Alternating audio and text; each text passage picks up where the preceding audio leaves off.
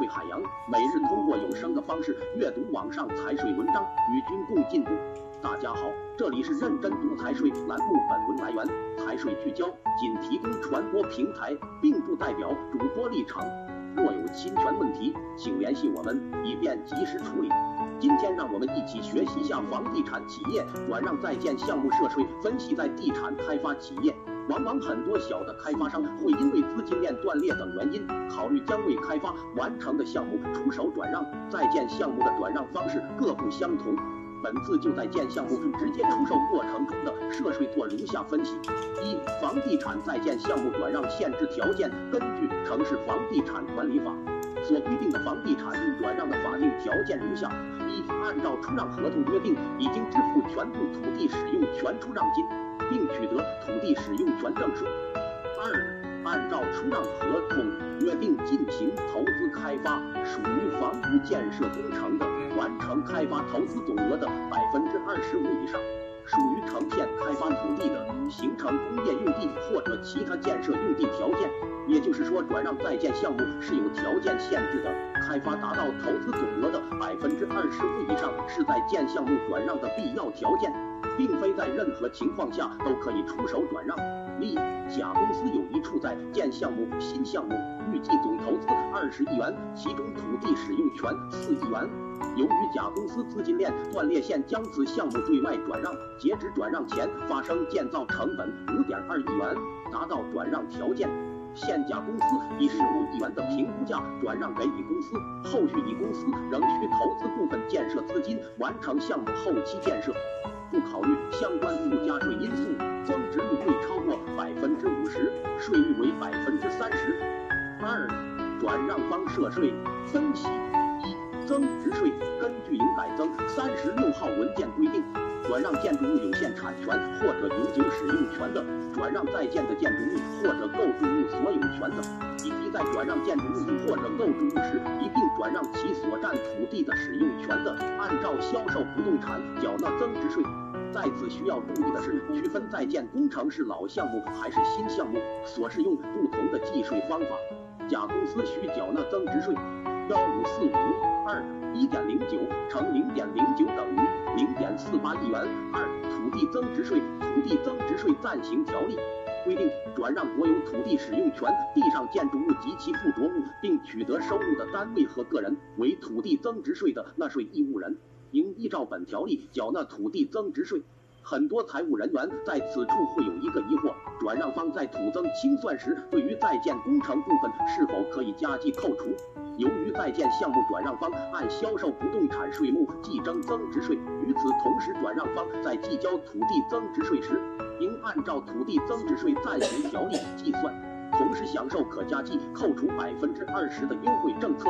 甲公司需缴纳土地增值税。十五求或一点九九四加五二一点零九至四正五二一点零九乘零点二乘三十百分号等于一点一元。三、企业所得税根据企业所得税法规定，转让在建项目可视为企业财产的销售转让，应根据相关税法规定计缴企业所得税。转让方也应按销售不动产使用税率给被转让方开具相应的增值税发票或其他合理的扣税凭证，以免受让方企业所得税前无法正常扣除。甲公司需缴纳企业所得税。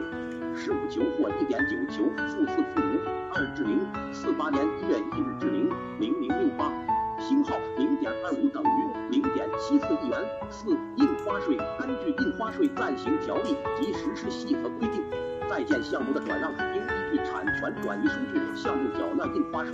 其计税依据应为在建项目转让合同的不含税价款。甲公司需缴纳印花税。十五求或一点九求乘零零零零五等于零零零六八亿元。三、受让方涉税分析：一、契税国家税务总局关于土地使用权转让契税计税依据的批复中规定，土地使用者将土地使用权及附着物、构筑物转让给他人。应按照转让的总价款计征契税。营改增之后，财政部对于其计税依据做了新的规定，在二零一六年五月一日后，应按照不含增值税价格作为在建项目转让的计税依据。乙公司需缴纳契税。十五求或一点九求乘零零三等于零。四十一亿元。二、印花税，印花税计缴办法同上述转让方相同，你公司需缴纳印花税。十五求或一点一五求乘零零零零五等于零零零六八亿元。三、受让方取得在建项目如何入账？在受让方取得转让方的在建项目，同时需要取得合规有效的入账票据，才能保证后续所得税及土地增值税税前扣除不受损失。受让方采用一般计税方法的，在取得老项目时，应取得百分之五的销售不动产专用发票。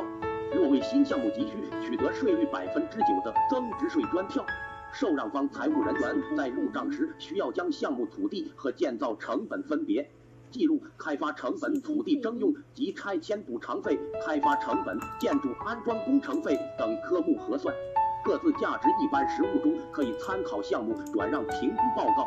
在后期受让方最终项目清算时，此部分转让价款是否可以加计扣除，在实务中是有争议的。依据天津市地方税务局关于土地增值税清算有关问题的公告（二零一六年第二十五号）第七条规定，受让的在建工程在转让进行土地增值税清算时，取得在建工程支付的金额能提供合法有效凭证的，允许据实扣除。但不能加计扣除后续投入的各项开发成本及费用，按照土地增值税清算的有关规定处理。对于这一问题，后期清算时若没有明确的地方性文件规定不可加计扣除，则需要与当地税务部门做好沟通工作。感谢作者，感谢大家收听。